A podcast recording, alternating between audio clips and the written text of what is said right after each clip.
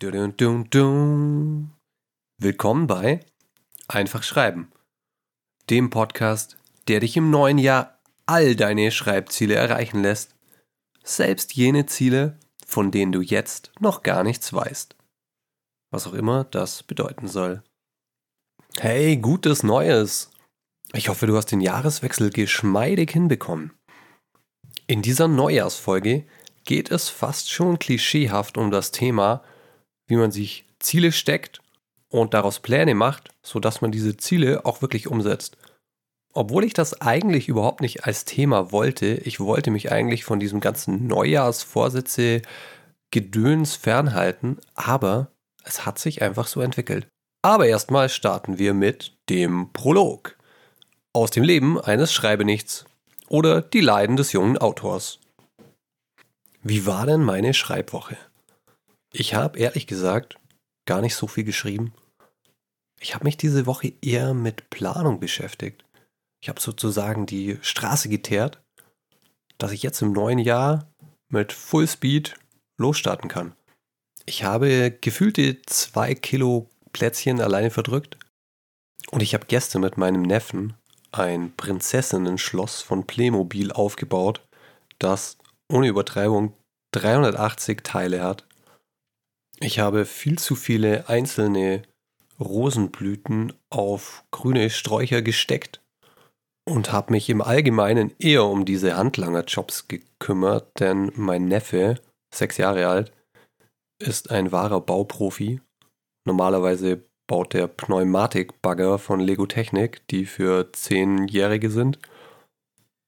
Wir haben zusammen fünf Stunden gebraucht, aber ich glaube, wenn er es allein gemacht hätte, hätte er es in drei geschafft.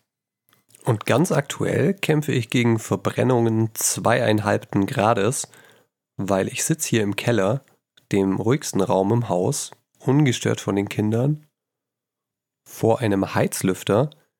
Ich alte Umweltsau, denn hier ist es ziemlich kalt. Und ohne dass ich es gemerkt habe, hat dieser Heizlüfter meine Jeans extrem erwärmt, sodass ich kurz den Verdacht hatte, sie wäre mit meiner Haut verschmolzen. Ich habe jetzt gerade nachgeschaut. Nein, ist noch nicht verschmolzen. Tja, wer hätte gedacht, dass eine Jeans so heiß werden kann? Da fällt mir ein, ich habe mal gehört, dass Jeans nicht brennen sollen. Also, dass sie äh, feuerfest sein sollen. Und jetzt frage ich mich gerade, ob das eine Urban Legend ist oder ob das stimmt. Falls du es weißt, dann schreib mir doch eine Mail an geschichtenmacher.posteo.de. Oh ja, und ich habe mich äh, megamäßig gefreut über meine Analytics-Zahlen, sprich über die Zahlen, wie viele Leute meine Website besuchen, wie viele Leute den Podcast hören. Das sind natürlich wirtschaftlich gesehen sehr kleine Zahlen. Also man könnte damit kein Geschäft machen. Niemand würde mir Geld für Werbung zahlen. Aber das ist ja auch überhaupt nicht der Grund, warum ich das hier mache. Ich mache das ja aus Spaß. Aber selbst wenn man aus Spaß gärtnert, ist es ja schön zu sehen, wie die Pflänzchen wachsen. Ich hatte im Dezember so viele Leute wie noch nie auf meiner Website und das liegt mit Sicherheit an den Adventskalenderfolgen, also gar nicht an mir, sondern an all den Leuten, die mir ihre Geschichten zum Vorlesen gegeben haben. Okay, aber wenn ich das Thema schon anschneide, was heißt das denn jetzt in Zahlen? Also ich hatte im Dezember auf der Webseite über 300 Besucher da. Wie gesagt, wirtschaftlich würde das überhaupt keine Rolle spielen. Und ich denke immer ein bisschen wirtschaftlich, fast automatisch, weil ich in einem sehr marketingnahen Umfeld arbeite. Damit könnte man Bewerbungen vielleicht 30 Cent verdienen. Aber wenn ich mir eben vorstelle, dass 300 Menschen auf meiner Webseite waren, also wenn ich mir die in einem Raum vorstelle, na gut, der Raum müsste schon größer sein, eher so eine Turnhalle, dann ist das schon ein sehr schöner Gedanke, dass 300 verschiedene Menschen auf meiner Website waren, dass ich die erreichen konnte und sie hoffentlich in irgendeiner Weise auch unterhalten oder bereichert habe. Und genauso geht es mir auch mit den über 70 Menschen, die mittlerweile den Podcast abonniert haben. Vielleicht knacken wir ja bald die 100.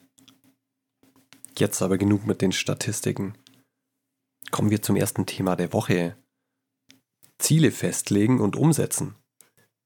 Mehr dazu in Kapitel 1 Mindset und Schreibphilosophie. Ja, ich wollte mich eigentlich gar nicht so klassisch mit Neujahrsvorsätzen beschäftigen, hat sich aber einfach so ergeben. Nach ein paar Tagen Urlaub, oftmals sogar mit Ausschlafen, mit gutem Essen, kurz gesagt, nach ein paar Tagen Erholung, war anscheinend in meinem Gehirn wieder so viel Kapazität frei, dass es sich schon wieder mit Plänen und Zielen beschäftigt hat. Also darüber nachgedacht hat, was könnte ich denn im neuen Jahr anstellen? Was will ich denn erreichen? Und wie könnte ich das effizient erreichen? Vielleicht lag es auch ein bisschen daran, dass ich zu meiner alten Notizen-App zurückgekehrt bin, zu Evernote. Ich habe diese App vor Jahren wirklich intensiv genutzt und habe sie geliebt. Denn mein halbes Leben besteht aus Wissen aneignen, Wissen festhalten. Und dazu braucht man natürlich einen Platz, an dem man dieses Wissen gut organisieren kann, wo man es auch wiederfindet, wo man es leicht einpflegen kann. Für mich ist das mittlerweile Evernote. Auch hier, Klammer auf, wieder mal keine Werbung. Ich kriege kein Geld dafür, dass ich das erwähne. Ich nutze das Programm einfach gerne und habe es jetzt Jahre gar nicht mehr genutzt und weiß rückblickend nicht mehr warum. Naja, wahrscheinlich irgendwas mit Datenschutz. Naja, jedenfalls habe ich auf Evernote meine private Wissensdatenbank. Zum Beispiel gesammelte Schreibtipps oder Fragen, die ich mir übers Schreiben stelle oder auch Ideen für Texte. Eigentlich so ziemlich alles, was man sich vorstellen kann. Und wahrscheinlich bin ich durch dieses Dokumentieren automatisch in das Fahrwasser Planung gerutscht. Jedenfalls habe ich mir überlegt, Mensch, Simon, was willst du denn im nächsten Jahr so erreichen? Und wie schaffst du es, dass du die Ziele auch wirklich erreichst und sie dir nicht nur vornimmst, so wie das normalerweise ja mit Neujahrsvorsätzen ist? Man nimmt sie sich vor und Ende Januar verabschiedet man sich wieder von ihnen. Nee, nee, nee. Das ist ja auch einer der Gründe, warum ich diesen Podcast mache, weil ich glaube, dass einem als Autor im Alltag ein bisschen Struktur hilft, dass man eben auch vorankommt. Und mit vorankommen meine ich jetzt nicht unbedingt nur Ziele erreichen in einem total unromantischen oder sogar wirtschaftlichen Sinne. Ich meine ja einfach, dass man es schafft, so zu leben, dass es einem Spaß macht, Freude bereitet und dazu gehört ja auch ein gewisses Maß an Produktivität. Und meiner Erfahrung nach ist Produktivität ohne Planung eigentlich nicht zu erreichen. Ich habe ja einige Jahre als Redakteur und Texter gearbeitet und später dann eben auch als Teamleiter. Und als Teamleiter ist man ja auch dafür verantwortlich, nicht nur, dass es den Menschen in seinem Team gut geht, sondern dass das ganze Team auch vorankommt, dass man kurz gesagt eben auch produktiv ist. Und diese Erfahrungen und dieses Wissen versuche ich auf mein persönliches Schaffen als Autor zu übertragen und auch an dich weiterzugeben. Ich habe ein paar Tipps dabei, die für mich ganz gut funktionieren und die möchte ich heute gerne mit dir teilen. Tipp 1 ist ziemlich banal, wird aber trotzdem oft vernachlässigt. Er lautet, nimm dir ein Ziel vor. Und zwar ein konkretes, also etwas, das du dir auch gut vorstellen kannst. Es gibt eine ganz einfache Methode, mit der du überprüfen kannst, ob dein Ziel konkret genug ist. Schnapp dir einen Freund, eine Freundin, einen Kollegen, eine Partnerin, irgendeinen Menschen in deiner Umgebung und versuch dein Ziel zu erklären. Und zwar in zwei bis drei Sätzen. Dabei wirst du feststellen, ob dir wirklich selber auch klar ist, was dein Ziel ist oder nicht. Wenn du schon beim Erklären ins Stolpern kommst oder dein Gegenüber offensichtlich nicht begreift, worum es dir geht, dann weißt du, an deinem Ziel musst du noch ein bisschen feilen. Noch ein Tipp. Es ist meist besser, wenn du dir als Ziel ein Outcome vornimmst und keinen Output. Also ein Outcome bedeutet etwas Konkretes, Messbares. Ein Beispiel wäre, ich schreibe eine Kurzgeschichte innerhalb eines Monats. Das ist klar messbar. Der Unterschied zum Output ist, ein Output misst eher die Beschäftigung an sich, also zum Beispiel jeden Tag schreiben, wäre eher eine Art Output. Oder wenn du jetzt zum Beispiel sagst, du hast Ziele für Social Media, du möchtest jeden Tag einen Post veröffentlichen, das wäre eher ein Output. Und die Gefahr, wenn man sich einen Output statt ein Outcome als Ziel vornimmt, ist, dass man zwar betriebsam ist, am Ende aber kein Ergebnis rauskommt. Denn du kannst jeden Tag schreiben, ohne eine Kurzgeschichte fertig zu bekommen und du kannst jeden Tag auf Instagram posten, ohne dass deine Follower wachsen. Es ist zwar natürlich legitim und auch gut, wenn man sich vornimmt, jeden Tag zu schreiben, aber ein Ziel sollte eigentlich immer messbar sein, weil man sonst später nie sagen kann, ob man sein Ziel auch erreicht hat. Das ist ein bisschen so, als würdest du in den Urlaub fahren, dich dazu einfach ins Auto setzen und losbrausen ohne zu wissen, wo du hin möchtest. Das kann zwar Spaß machen, aber wenn es dir eher darum geht, ein bestimmtes Ziel zu erreichen, dann macht es schon Sinn, dass du dir vorher sagst, okay, ich will an die Adria nach Jesolo. Dann weißt du erstens, ob du in die richtige Richtung unterwegs bist und kannst zweitens auch sagen, hey, jetzt bin ich angekommen. Du hast es jetzt auch wahrscheinlich schon rausgehört, ein Ziel ist in der Regel auch immer mit einem Enddatum versehen. Zum Beispiel, ich möchte bis zum 31. Januar eine Kurzgeschichte schreiben. Oder ja, in meinem Fall, ich möchte meine Flash-Fiction über den fremden Schlüssel am Schlüsselbund zu Ende schreiben. Zweiter Tipp, mach dein Ziel nicht zu groß. Das klassische Ziel vieler Autoren ist ja ein Buch zu schreiben. Und das ist ein sehr verständliches Ziel, weil ein Buch oder ein Roman eben das am meisten, am weitesten verbreitete Format ist. Aber ein Buch zu schreiben kann locker mal einige Jahre dauern. Und das ist einfach ein sehr, sehr langer Zeitraum für ein Ziel. Es sei denn, du bist schon ein geübter Autor, eine geübte Autorin, hast schon Bücher veröffentlicht oder hast schon so eine Routine, dass wirklich ein Buch zu schreiben, einen kompletten Roman, der nächste Schritt für dich ist dann ist das schon legitim. Aber ansonsten würde ich dir empfehlen, dir Ziele zu setzen, die du in einer kürzeren Zeitspanne erreichen kannst. Solltest du wirklich so ein langfristiges Ziel haben, wie einen Roman zu schreiben, dann empfehle ich dir, dieses große Ziel in kürzere Teilziele herunterzubrechen. Sowas wie innerhalb der nächsten zwei Monate werde ich den Plot für meinen Roman entwerfen. In der Regel würde ich dir empfehlen, ein Ziel zu wählen, das du in ein oder zwei Monaten erreichen kannst. Zumindest solltest du darauf achten, dass du dein großes Ziel in kleine Bausteine, in kleine Teilschritte zerlegen kannst, die wenige Wochen umfassen. Wenn du ein großes Ziel hast, wie einen Roman schreiben, dann überleg dir einfach, welche Schritte musst du nacheinander machen, um an dieses Ziel zu gelangen. Wichtig ist, dass du am Ende einen Plan vor dir hast. Ich würde dir auch empfehlen, das Ganze schriftlich festzuhalten. Du weißt also, welche Schritte muss ich nacheinander machen und an diese Schritte hängst du auch jeweils ein Fälligkeitsdatum. Ich empfehle dir ganz ausdrücklich, und das mache ich bei meinen Mitarbeitern auch immer, schätze vorher ein, wie lange ein Teilschritt dauert. Man kann da ganz, ganz weit daneben liegen und das ist überhaupt nicht schlimm, aber es ist eine wichtige Übung, weil man lernt dadurch zu beurteilen, wie lange ein bestimmter Arbeitsschritt oder ein Schritt im Schreibprozess dauert.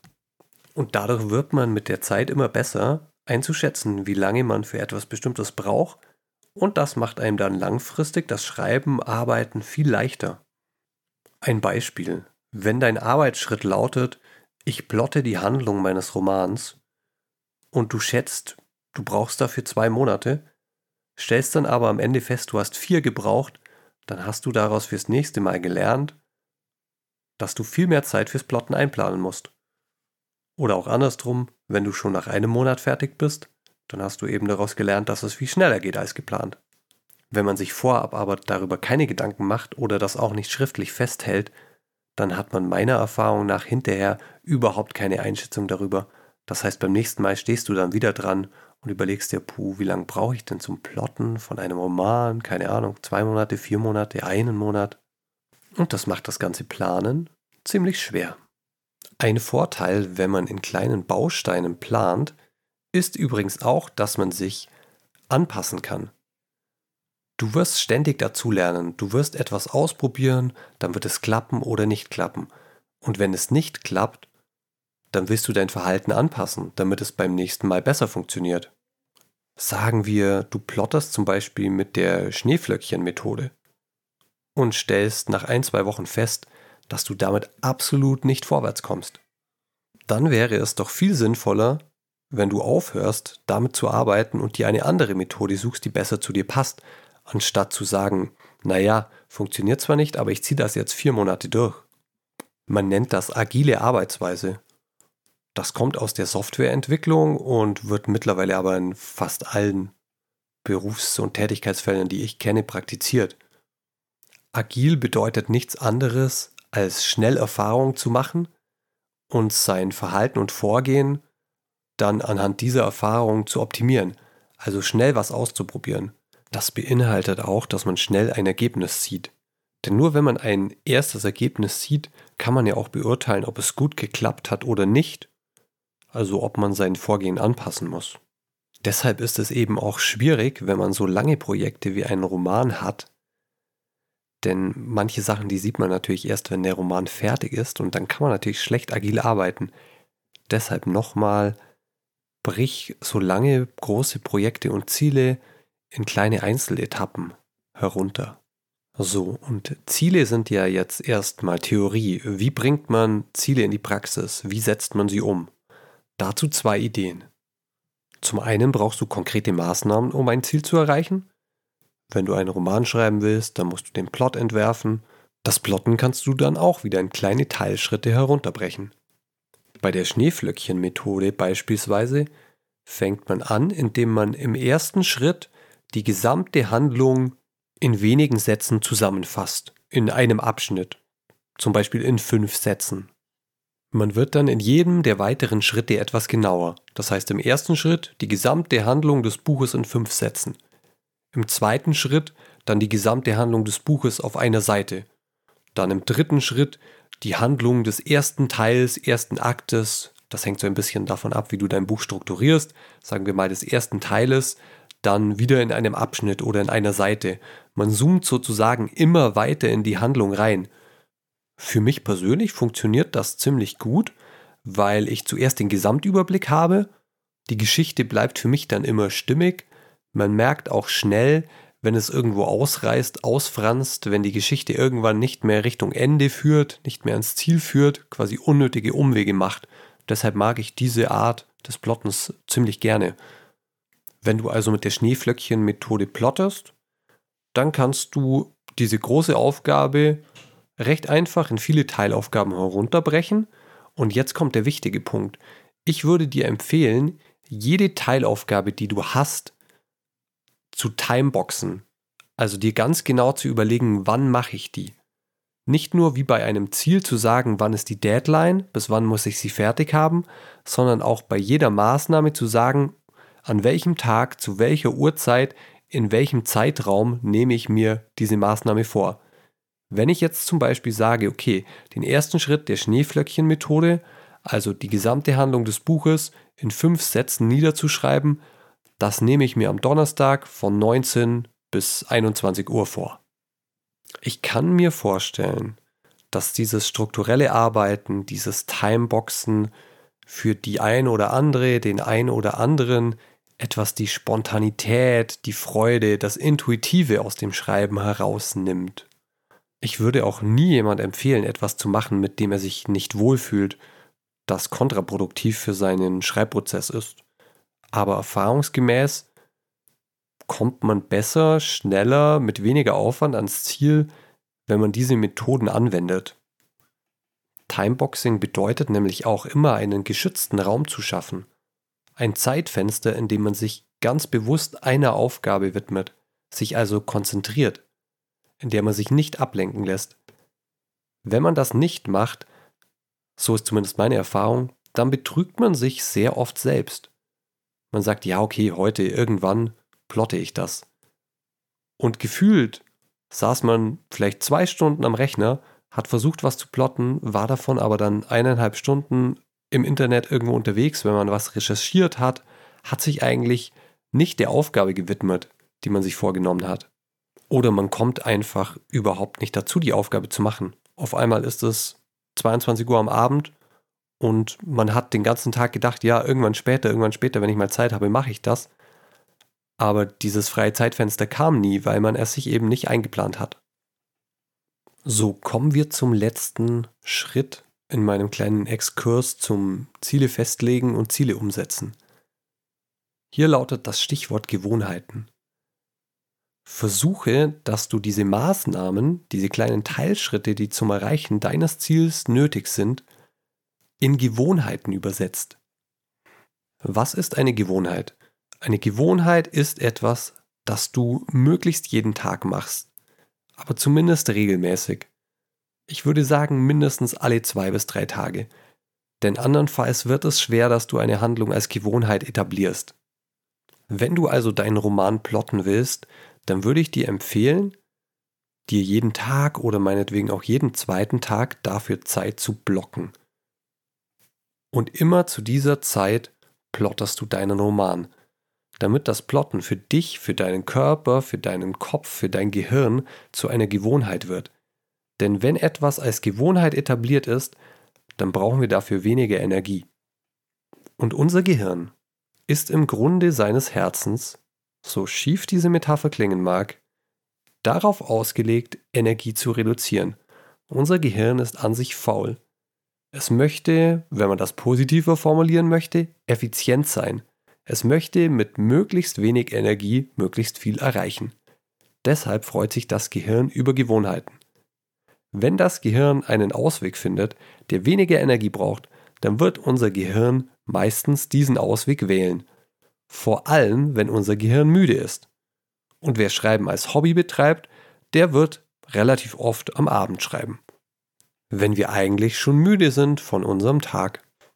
Und gerade dann möchte das Gehirn am liebsten den leichteren Weg gehen. Also hilf ihm dabei, indem du Handlungen, die nötig sind, damit du vorankommst und deine Ziele erreichst, indem du diese Handlungen zu einer Gewohnheit machst. Dieses Vorgehen kann man übrigens auf alle Lebensbereiche übertragen. So, zum Abschluss dieses Teils und zur Veranschaulichung ein kleiner Einblick in meine Ziele, Maßnahmen, Gewohnheiten. Aktuell ist mein persönliches großes Ziel, meinen eigenen Schreibstil zu entwickeln, zu finden, auch meine Themen, mein Genre. Ich komme ja eher aus dem sachlichen Schreiben, aus dem redaktionellen Schreiben, auch aus dem Werbetexten. In diesem Bereich habe ich über zehn Jahre lang gearbeitet und auch viele Erfahrungen gemacht. Ich habe auch viel über kreatives, produktives Arbeiten gelernt. Also darüber, dass man am Ende auch was fertig bekommt, wenn man kreativ arbeitet. Aber das kreative Schreiben, für das mein Herz auch sehr stark schlägt, habe ich jahrelang sehr sporadisch betrieben. Und ich fühle mich hier noch nicht so richtig angekommen. Ich habe noch nicht das Gefühl, dass ich meinen Stil und meine Themen so richtig entdeckt hätte. Und das möchte ich im ersten Schritt tun, denn ich glaube, wenn ich das geschafft habe, dann kann ich danach auch sehr produktiv sein. In Gewohnheiten übersetzt bedeutet das für mich, dass ich jeden Tag schreiben möchte und dabei verschiedenes ausprobieren. Verschiedene Stile, verschiedene Genres, verschiedene Themen aber ich habe ja gesagt, ein Ziel muss auch messbar sein. Und woran messe ich denn jetzt, dass ich meine Art zu schreiben gefunden habe? Zugegeben, das ist ziemlich schwer messbar.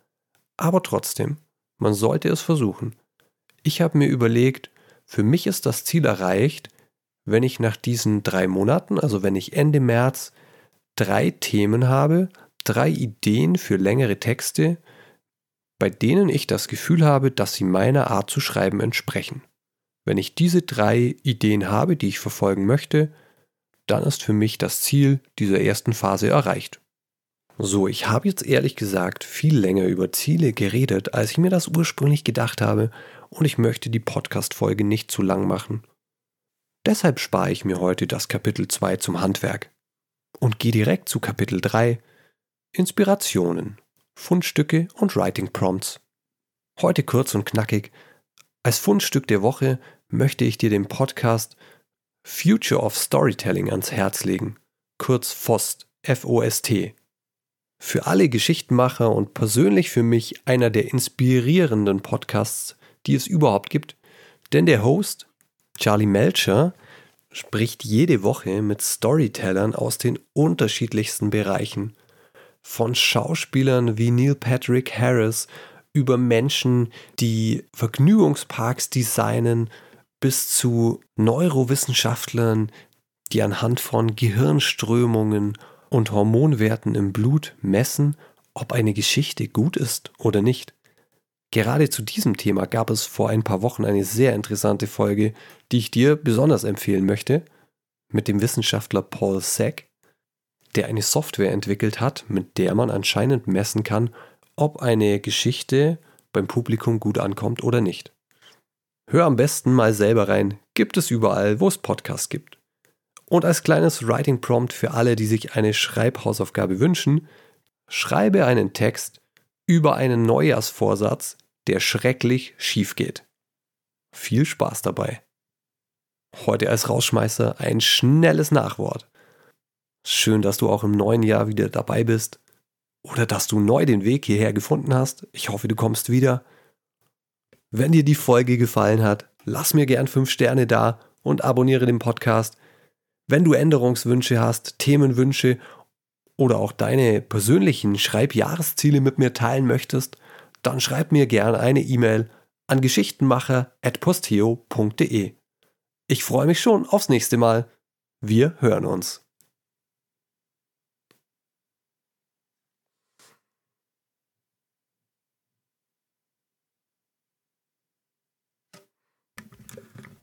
So, eigentlich sollte wahrscheinlich mein Ziel sein, Podcast-Folgen zu machen, die nicht länger sind als 15 Minuten. Hm, jedes Mal. Naja, zur Stärkung. Jetzt erstmal ein Plätzchen.